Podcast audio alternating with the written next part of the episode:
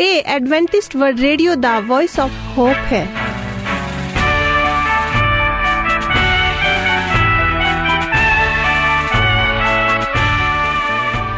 ਜੀਵਨ Jyoti Punjabi radio programme ਸੁਣ ਰਹੇ ਮੇਰੇ ਸਾਰੇ ਭੈਣ ਭਰਾਵਾਂ ਅਤੇ ਬੱਚਿਆਂ ਨੂੰ ਮੇਰਾ, ਯਾਨੀ ਜਸਵੀਨਾ ਮਲ ਦਾ ਪਿਆਰ ਭਰਿਆ ਸਲਾਮ। ਮੈਂ ਜਸਵੀਨਾ ਮਲ। ਪ੍ਰੋਗਰਾਮ ਸੁਣ ਰਹੇ ਸਾਰੇ ਭੈਣ ਭਰਾਵਾਂ ਅਤੇ ਬੱਚਿਆਂ ਦਾ ਦਿਲ ਤੋਂ ਸਵਾਗਤ ਕਰਦੀ ਹਾਂ।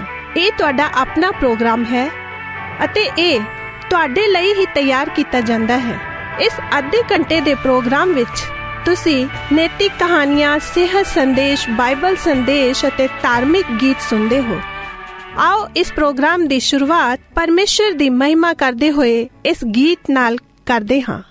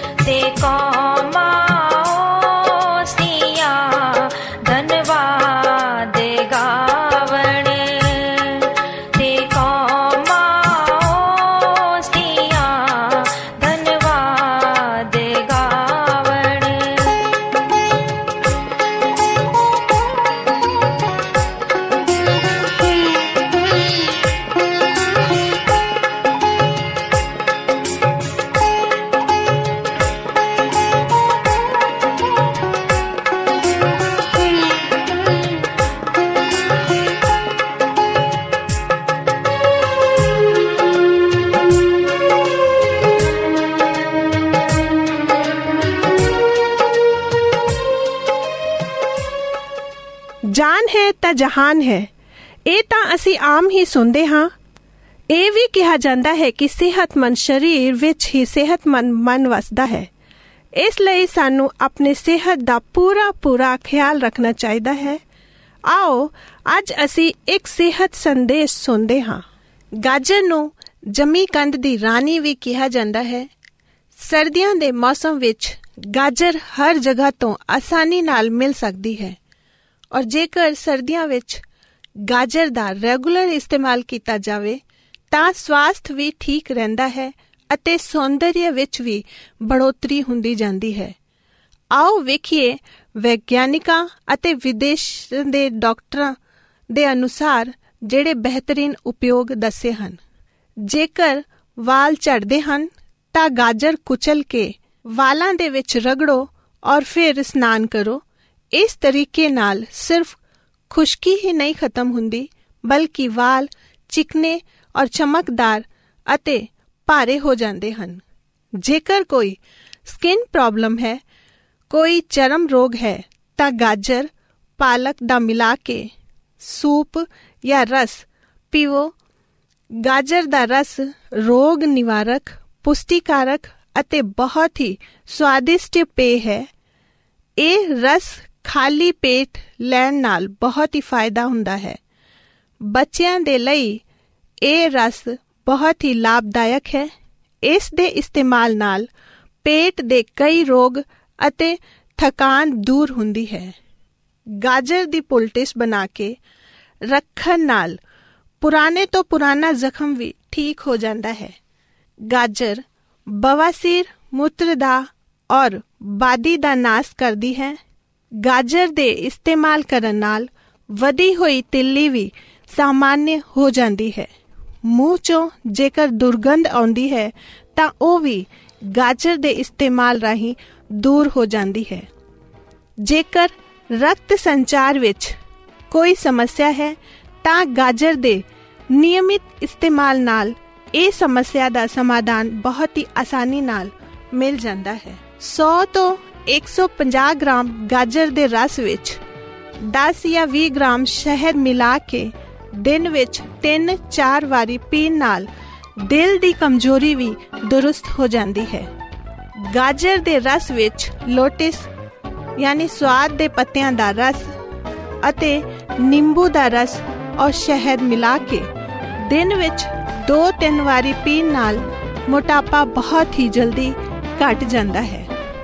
ਜੇਕਰ ਦਸਤ ਦੇ ਨਾਲ ਖੂਨ ਵੀ ਆਉਂਦੇ ਹਨ, ਤਾਂ 100 ਗ੍ਰਾਮ ਗਾਜਰ ਦਾ ਰਸ 10 ਗ੍ਰਾਮ ਔਲੇ ਦਾ ਰਸ ਔਰ ਸ਼ਹਿਦ ਮਿਲਾ ਕੇ ਦਿਨ ਵਿੱਚ 2 ਜਾਂ 3 ਵਾਰੀ ਪੀਣ ਨਾਲ ਇਹ ਸਮੱਸਿਆ ਜਲਦੀ ਹੀ ਦੂਰ ਹੋ ਜਾਂਦੀ ਹੈ। ਪਰਮੇਸ਼ਰ ਹਮੇਸ਼ਾ ਤੁਹਾਨੂੰ ਤੰਦਰੁਸਤੀ ਬਖਸ਼ੇ।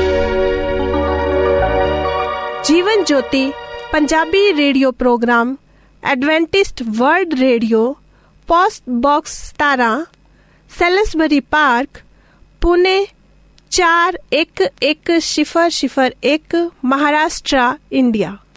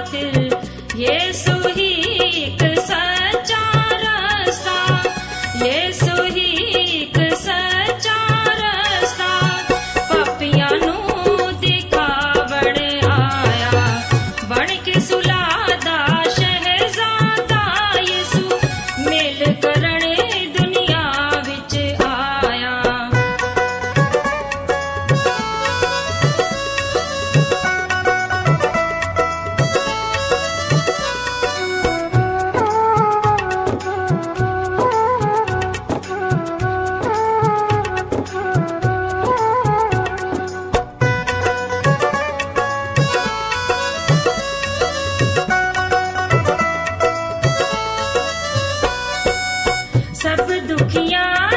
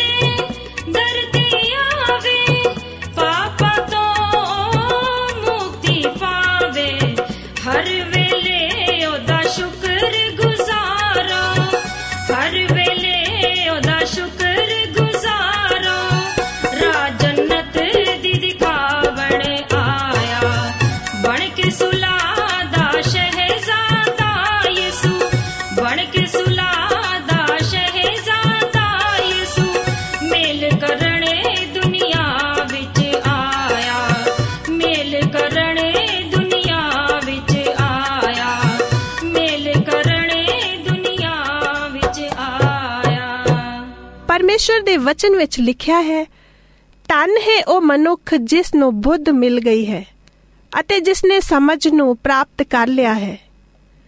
ਅਸੀਂ ਸਾਰੇ ਜਾਣਦੇ ਹਾਂ ਕਿ ਬੁੱਧ ਅਤੇ ਸਮਝ ਦੇ ਨਾਲ ਹੀ ਅਸੀਂ ਹਰ ਪਰੇਸ਼ਾਨੀ, ਹਰ ਮੁਸੀਬਤ, ਹਰ ਦੁੱਖ ਅਤੇ ਹਰ ਬਿਮਾਰੀ ਦਾ ਸਾਹਮਣਾ ਕਰ ਸਕਦੇ ਹਾਂ। ਬੁੱਧ ਅਤੇ ਸਮਝ ਸਾਨੂੰ ਪਰਮੇਸ਼ਵਰ ਦੇ ਵਚਨ ਰਾਹੀਂ ਹੀ ਪ੍ਰਾਪਤ ਹੁੰਦੀ ਹੈ ਤਾਂ ਆਓ ਅੱਜ ਦਾ ਸੰਦੇਸ਼ ਅਸੀਂ ਆਪਣੇ ਰੇਡੀਓ ਪਾਸਟਰ ਪਾਸਟਰ ਵਿਲੀਅਮ ਮਲ ਰਾਹੀਂ ਸੁਣਦੇ ਹਾਂ। ਜੀਵਨ ਜੋਤੀ ਪੰਜਾਬੀ ਰੇਡੀਓ ਪ੍ਰੋਗਰਾਮ ਸੁਣ ਰਹੇ ਮੇਰੇ ਸਾਰੇ ਭੈਣ ਭਰਾਵਾਂ ਨੂੰ, ਮੇਰੇ ਪਿਆਰੇ ਬੱਚਿਆਂ ਨੂੰ ਔਰ ਮੇਰੇ ਵੱਡੇ ਬਜ਼ੁਰਗਾਂ ਨੂੰ ਮੇਰਾ ਯਾਨੀ ਕਿ ਪਾਸਟਰ ਵਿਲੀਅਮ ਮਲ ਦਾ ਪਿਆਰ ਭਰਿਆ ਸਲਾਮ। ਪ੍ਰਭੂ ਦਾ ਮੈਂ ਧੰਨਵਾਦੀ ਹਾਂ ਕਿ ਪ੍ਰਭੂ ਨੇ ਇਹ ਸਮਾਂ ਸਾਡੀ ਜ਼ਿੰਦਗੀ 'ਚ ਜੋੜ ਦਿੱਤਾ ਕਿ ਅਸੀਂ ਇੱਕ ਵਾਰ ਫਿਰ ਪ੍ਰਭੂ ਦਾ ਵਚਨ ਸਿੱਖ ਸਕਦੇ ਹਾਂ ਔਰ ਵਿਚਾਰ ਕਰ ਸਕਦੇ ਹਾਂ ਕਿ ਸਾਡਾ ਜੀਵਨ ਕਿਹੋ ਜਿਹਾ ਹੈ ਔਰ ਸਾਡਾ ਜੀਵਨ ਕਿਹੋ ਜਿਹਾ ਹੋਣਾ ਚਾਹੀਦਾ ਹੈ। ਪ੍ਰਭੂ ਸਾਨੂੰ ਪਿਆਰ ਕਰਦਾ ਹੈ। ਪ੍ਰਭੂ ਸਭਨਾਂ ਨੂੰ ਪਿਆਰ ਕਰਦਾ ਹੈ ਔਰ ਪ੍ਰਭੂ ਚਾਹੁੰਦਾ ਹੈ ਕਿ ਅਸੀਂ ਹਮੇਸ਼ਾ ਉਸ ਦੇ ਸਾਏ ਹੇਠ ਰਹੀਏ। ਇਹ ਜੀਵਨ ਦੇ ਵਿੱਚ ਬਹੁਤ ਸਾਰੇ ਉਤਾਰ ਚੜਾਅ ਆਉਂਦੇ ਹਨ। ਅਕਸਰ ਅਸੀਂ ਕੋਰਾਹੇ ਪੈ ਜਾਂਦੇ ਹਾਂ। ਅਕਸਰ ਅਸੀਂ ਇਹ ਸੋਚਦੇ ਹਾਂ ਕਿ ਹੁਣ ਕੀ ਕਰੀਏ। ਅਕਸਰ ਸਾਡੇ ਲਈ ਫੈਸਲਾ ਕਰਨਾ ਮੁਸ਼ਕਿਲ ਹੋ ਜਾਂਦਾ ਹੈ। ਪਰ ਜਦ ਪ੍ਰਭੂ ਸਾਡੇ ਨਾਲ ਹੁੰਦਾ ਹੈ, ਤਾਂ ਸਾਨੂੰ ਕਿਸੇ ਚੀਜ਼ ਦੀ ਫਿਕਰ ਨਹੀਂ ਹੁੰਦੀ। ਅਸੀਂ ਜਾਣਦੇ ਹਾਂ ਕਿ ਜੇ ਅਸੀਂ ਪ੍ਰਭੂ ਦੀ ਦਿਖਾਏ ਰਸਤੇ ਤੇ ਚੱਲ ਰਹੇ ਹਾਂ, ਪ੍ਰਭੂ ਸਾਡੀ ਅਗਵਾਈ ਕਰੇਗਾ। ਅੱਜ ਦਾ ਸਾਡਾ ਵਿਸ਼ਾ ਹੈ ਕਿ ਪ੍ਰਭੂ ਦੀ ਅਗਵਾਈ ਹੇਠ ਮੇਰੇ ਭੈਣੋ ਭਰਾਓ ਇਸ ਤੋਂ ਪਹਿਲਾਂ ਕਿ ਅੱਜ ਇਸ ਵਿਸ਼ੇ ਤੇ ਵਿਚਾਰ ਕਰੀਏ, ਮੈਂ ਚਾਹੁੰਦਾ ਹਾਂ ਕਿ ਜਿਸ ਤਰ੍ਹਾਂ ਹਮੇਸ਼ਾ ਮੈਂ ਤੁਹਾਨੂੰ ਆਪਣਾ ਨੰਬਰ ਦੱਸਦਾ ਹਾਂ, ਉਹ ਤੁਸੀਂ ਇੱਕ ਵਾਰ ਫਿਰ ਦੇਖ ਲਵੋ। ਮੇਰੇ ਭੈਣੋ ਤੋਂ ਭਰਾਓ ਮੈਂ ਰੋਜ਼ ਆਪਣਾ ਇਹ ਨੰਬਰ ਤੁਹਾਨੂੰ ਦੱਸਦਾ ਹਾਂ, ਤਾਂ ਕਿ ਤੁਸੀਂ ਮੇਰੇ ਨਾਲ ਸੰਪਰਕ ਕਰ ਸਕੋ, ਮੇਰੇ ਨਾਲ ਗੱਲਬਾਤ ਕਰ ਸਕੋ। ਭੈਣੋ ਭਰਾਓ ਮੈਨੂੰ ਤੁਹਾਡੇ ਫੋਨ ਦੀ ਇੰਤਜ਼ਾਰ ਰਹਿੰਦੀ ਹੈ। ਮੈਂ ਇਸ ਉਡੀਕ ਵਿੱਚ ਰਹਿਣਾ ਹੈ ਕਿ ਮੈਨੂੰ ਤੁਹਾਡੇ ਕੋਲੋਂ ਚੰਗੇ ਸੁਝਾਅ ਮਿਲਣਗੇ। ਔਰ ਬਹੁਤ ਸਾਰੇ ਮੇਰੇ ਭੈਣ ਭਰਾ ਜਿਹੜੇ ਸੁਝਾਅ ਦਿੰਦੇ ਨੇ, ਮੈਂ ਉਹਨਾਂ ਦਾ ਧੰਨਵਾਦੀ ਹਾਂ ਕਿ ਸੱਚਮੁੱਚ ਤੁਹਾਡੇ ਸੁਝਾਵਾਂ ਦੇ ਸਦਕੇ ਅਸੀਂ ਇਸ ਪ੍ਰੋਗਰਾਮ ਨੂੰ ਅੱਗੇ ਲਿਜਾ ਪਾ ਰਹੇ ਹਾਂ ਔਰ ਆਪਣੇ ਪ੍ਰੋਗਰਾਮ ਨੂੰ ਬਿਹਤਰ ਬਣਾਉਣ ਦੀ ਕੋਸ਼ਿਸ਼ ਕਰ ਰਹੇ ਹਾਂ। ਤੁਸੀਂ ਆਪਣੇ ਸੁਝਾਅ ਦੇ ਸਕਦੇ ਹੋ, ਕੋਈ ਖਾਸ ਵਿਸ਼ੇ ਤੇ ਕੋਈ ਵਿਚਾਰ ਸੁਣਨਾ ਚਾਹੋ ਤਾਂ ਉਹ ਵਿਸ਼ਾ ਦੱਸ ਸਕਦੇ ਹੋ, ਤੁਸੀਂ ਕਦੀ ਵੀ ਸਾਡੇ ਨਾਲ ਸੰਪਰਕ ਕਰ ਸਕਦੇ ਹੋ ਔਰ ਸੰਪਰਕ ਕਰਨ ਦੇ ਲਈ ਸਾਡਾ ਨੰਬਰ ਹੈ 99238 44162 99238 44162 9923 44162 ਮੈਂ ਇੱਕ ਵਾਰ ਫਿਰ ਨੰਬਰ ਬੋਲ ਰਿਹਾ ਹਾਂ ਮਿਹਰਬਾਨੀ ਕਰਕੇ ਜਿਨ੍ਹਾਂ ਨੇ ਨਹੀਂ ਹਾਲੇ ਤੱਕ ਲਿਖਿਆ ਜਾਂ ਜਿਹੜੇ ਲਿਖ ਰਹੇ ਨੇ ਉਹ ਚੈੱਕ ਕਰ ਲਵੋ 99238 44162 9923 ਅਸੀਂ ਗੱਲ ਕਰ ਰਹੇ ਹਾਂ ਈਸ਼ਵਰ ਦੀ ਅਗਵਾਈ ਹੇਠ ਪ੍ਰਭੂ ਦੇ ਵਚਨ ਦੇ ਵਿੱਚ ਯਹੋਨਾ 16 ਅਧਿਆਇ ਉਹਦੀ 13 ਪਦ ਦੇ ਵਿੱਚ ਲਿਖਿਆ ਆ ਕਿ ਜਦ ਸੱਤੇ ਦਾ ਆਤਮਾ, ਸੱਚਾਈ ਦਾ ਆਤਮਾ ਆਏਗਾ, ਉਹ ਤੁਹਾਡੀ ਸੱਚਾਈ ਦੇ ਵਿੱਚ ਅਗਵਾਈ ਕਰੇਗਾ। ਸੱਚਾਈ ਦਾ ਆਤਮਾ ਸੱਚਾਈ ਦੇ ਵਿੱਚ ਅਗਵਾਈ ਕਰੇਗਾ। ਉਹ ਆਪਣੇ ਵੱਲੋਂ ਨਹੀਂ ਬੋਲੇਗਾ। ਬਲਕਿ ਜੋ ਕੁਝ ਉਸਨੇ ਸੁਨਿਆ ਹੈ ਉਹੀ ਬੋਲੇਗਾ। ਤਾਂ ਕਿ ਤੁਸੀਂ ਉਹਨਾਂ ਚੀਜ਼ਾਂ ਨੂੰ ਦੇਖ ਸਕੋ ਜਿਹੜੀਆਂ ਆਉਣ ਵਾਲੀਆਂ ਹਨ। ਉਹਨਾਂ ਨੂੰ ਜਾਣ ਸਕੋ, ਉਹਨਾਂ ਗੱਲਾਂ ਨੂੰ ਜਾਣ ਸਕੋ, ਉਹਨਾਂ ਹਾਲਾਤਾਂ ਨੂੰ ਜਾਣ ਸਕੋ ਜਿਹੜੇ ਆਉਣ ਵਾਲੇ ਹਨ। ਸੱਚਾਈ ਦਾ ਆਤਮਾ, ਯਾਨੀ ਪਰਮੇਸ਼ਵਰ ਦਾ ਆਤਮਾ ਹਮੇਸ਼ਾ ਸੱਚਾਈ ਵਿੱਚ ਹੀ ਤੁਹਾਡੀ ਅਗਵਾਈ ਕਰੇਗਾ।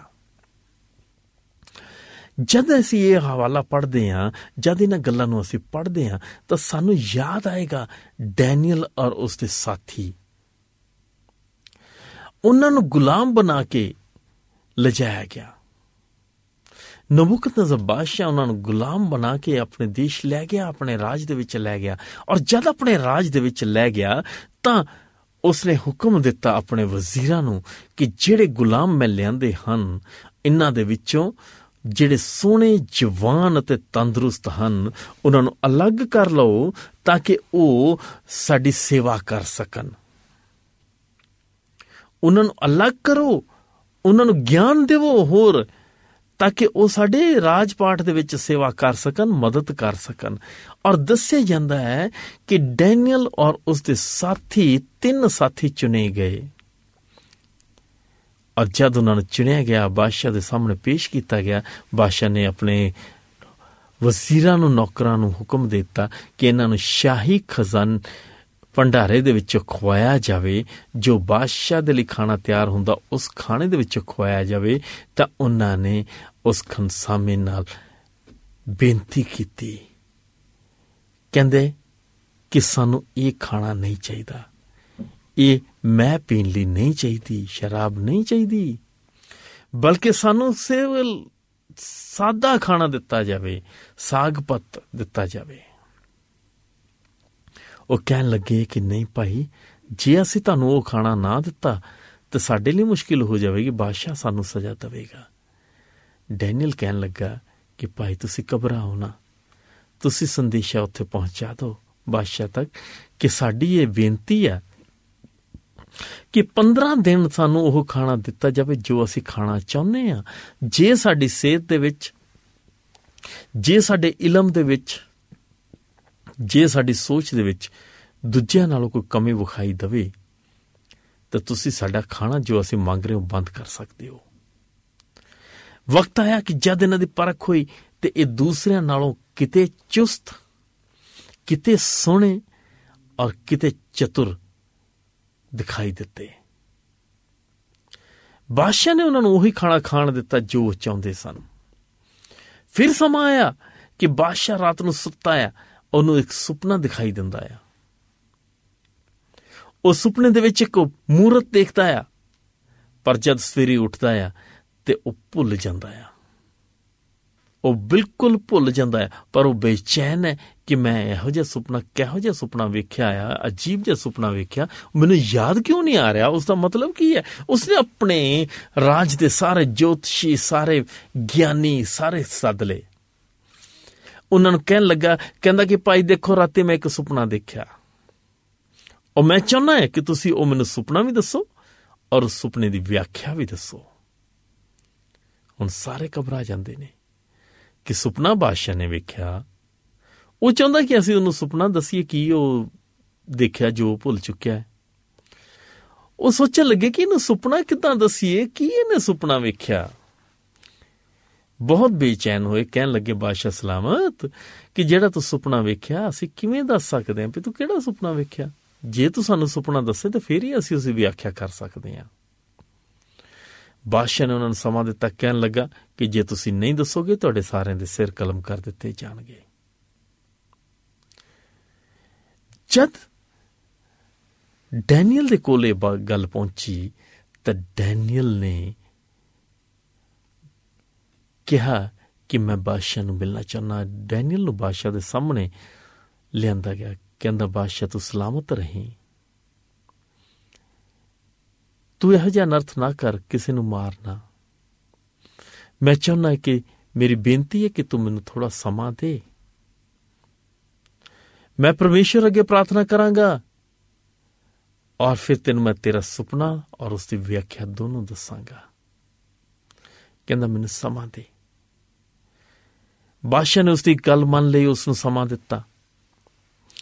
ਉਹ ਆਪਣੀ ਕੋਠੜੀ 'ਚ ਗਿਆ, ਜਾ ਕੇ ਉਹਨੇ ਗੁੱਟਨਿਆਂ ਦੇ ਬਲ ਹੋ ਕੇ ਪਰਮੇਸ਼ਵਰ ਅੱਗੇ ਦਿਲੋਂ ਪ੍ਰਾਰਥਨਾ ਕੀਤੀ ਕਿ ਆਏ ਪ੍ਰਭੂ, ਅੱਜ ਤੇਰੇ ਲੋਕਾਂ ਦੀ ਜਾਨ ਖਤਰੇ 'ਚ ਆ, ਤੂੰ ਦੱਸ। ਆਪਣੇ ਦਾਸ ਦੀ ਮਦਦ ਕਰ, ਤਾਂ ਕਿ ਉਹ ਤੇਰੀ ਮਹਿਮਾ ਦੇ ਲਈ ਅੱਗੇ ਵਧ ਸਕੇ ਔਰ ਉਸ ਤੇ ਕੰਮ ਕਰਨ ਨਾਲ ਉਸ ਦੀ ਵਿਆਖਿਆ ਕਰਨਾ ਤੇਰੀ ਮਹਿਮਾ ਹੋ ਸਕੇ। ਪ੍ਰਭੂ ਨੂੰ ਕਹਿਣ ਲੱਗਾ ਕਿ ਪ੍ਰਭੂ, ਤੂੰ ਆਪਣੇ ਦਾਸ ਨੂੰ ਦੱਸ ਕਿ ਤੂੰ ਉਹ ਕਿਹੜਾ ਸੁਪਨਾ ਆ ਜਿਹਦੇ ਕਾਰਨ ਇਹ ਬਾਦਸ਼ਾਹ ਬੇਚੈਨ ਹੋ ਉਠਿਆ ਹੈ? ਬਾਦਸ਼ਾਹ ਦੀ ਜ਼ਿੰਦਗੀ ਦੇ ਵਿੱਚ ਖਲਬਲੀ ਮਚ ਗਈ ਹੈ। ਪਰਮੇਸ਼ਰ ਉਸ ਨੂੰ ਸੁਪਨਾ ਦਿਖਦਾ ਹੈ। ਉਹ ਸੁਪਨ ਦਾ ਦਰਸ਼ਨ ਕਰਾਉਂਦਾ ਹੈ। ਔਰ ਫਿਰ ਜਾਂਦਾ ਹੈ ਬਾਦਸ਼ਾਹ ਦੇ ਕੋਲ। ਕਿ ਆਏ ਬਾਦਸ਼ਾਹ ਸਲਾਮਤ? ਵਕਤ ਆ ਗਿਆ ਕਿ ਮੈਂ ਤੈਨੂੰ ਤੇਰਾ ਸੁਪਨ ਦੱਸਾਂ। ਔਰ ਉਸਨੇ ਬਾਦਸ਼ਾਹ ਨੂੰ ਉਸ ਦਾ ਸੁਪਨ ਵੀ ਦੱਸਿਆ ਕਿ ਆਉਣ ਵਾਲੇ ਸਮੇਂ ਦੇ ਵਿੱਚ ਪਰਮੇਸ਼ਵਰ ਨੇ ਉਸ ਨੂੰ ਕੀ ਦਿਖਾਇਆ ਆ। ਕਹਿਣ ਲੱਗਾ, ਤੂੰ ਇੱਕ ਮੂਰਤੀ ਵੇਖੀ ਜਿਸ ਦਾ ਸਿਰ ਸੋਨੇ ਦਾ? ਔਰ ਕਹਿਣ ਲੱਗਾ ਕਿ ਇਹ ਤੇਰੀ ਬਾਦਸ਼ਾਹਤ ਨੂੰ ਜ਼ਾਹਿਰ ਕਰਦਾ ਆ। ਬਾਦਸ਼ਾਹ ਸਲਾਮਤ?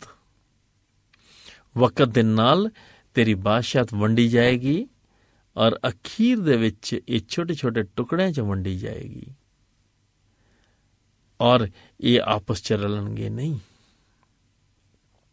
ਮੇਰੇ ਭੈਣੋ ਭਰਾ ਪਰਮੇਸ਼ਵਰ ਦੀ ਉੱਥੇ ਮਹਿਮਾ ਹੋਈ ਔਰ ਪਰਮੇਸ਼ਰ ਨੇ ਉਸ ਡੈਨੀਅਲ ਦੀ ਅਗਵਾਈ ਕੀਤੀ।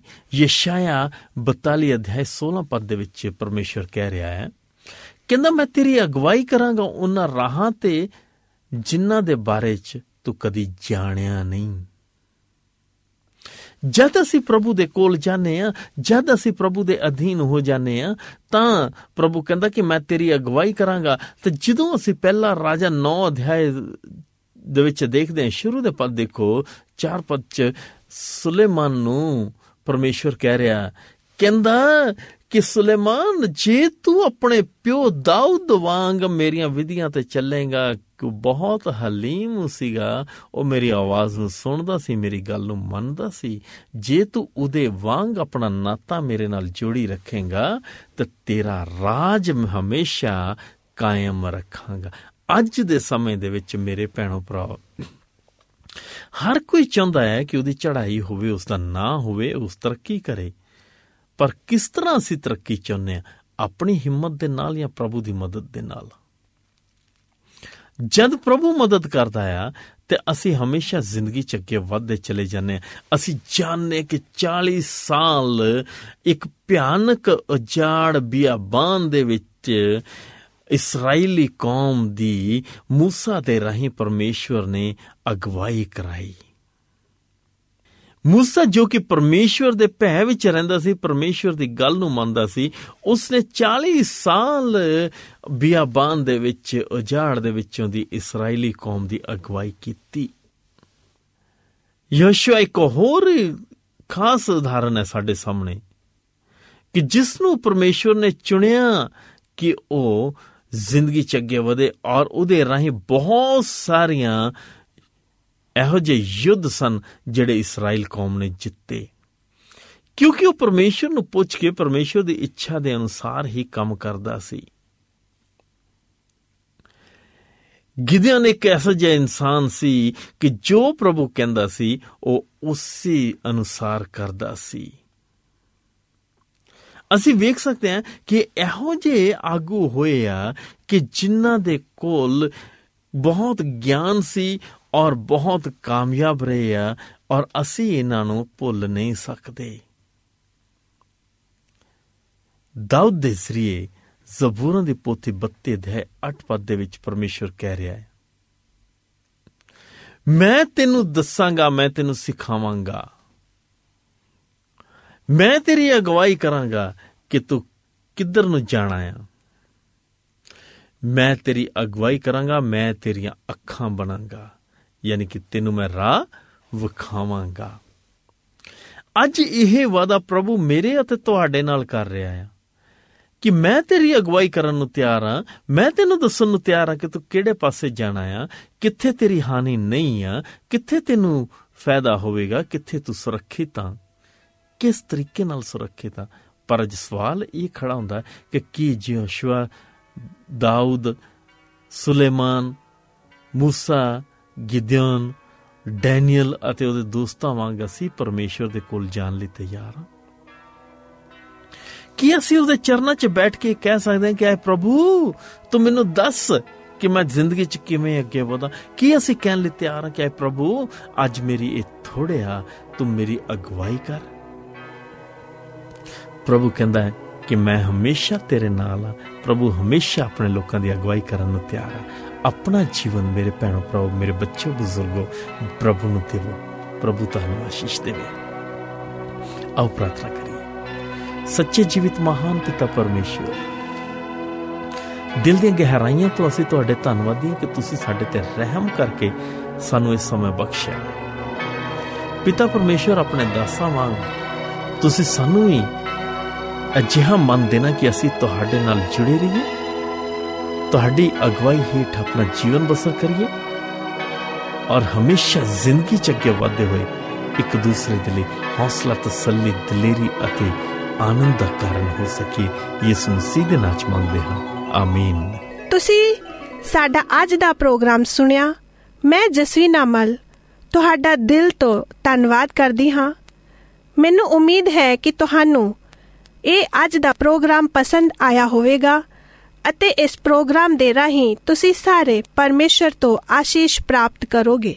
ਜੇਕਰ ਕੋਈ ਵੀ ਭੈਣ ਅਤੇ ਭਰਾ ਚਾਹੁੰਦਾ ਹੈ ਕਿ ਤੁਹਾਡੇ ਲਈ ਵਿਸ਼ੇਸ਼ ਪ੍ਰਾਰਥਨਾ ਕੀਤੀ ਜਾਵੇ ਜਾਂ ਪ੍ਰੋਗਰਾਮ ਦੇ ਬਾਰੇ ਹੋਰ ਕੋਈ ਜਾਣਕਾਰੀ ਚਾਹੁੰਦੇ ਹੋ ਜਾਂ ਕੋਈ ਵਿਸ਼ੇਸ਼ ਸੁਝਾਅ ਦੇਣਾ ਚਾਹੁੰਦੇ ਹੋ, ਤਾਂ ਤੁਸੀਂ ਇਸ ਪਤੇ ਤੇ ਲਿਖ ਸਕਦੇ ਹੋ।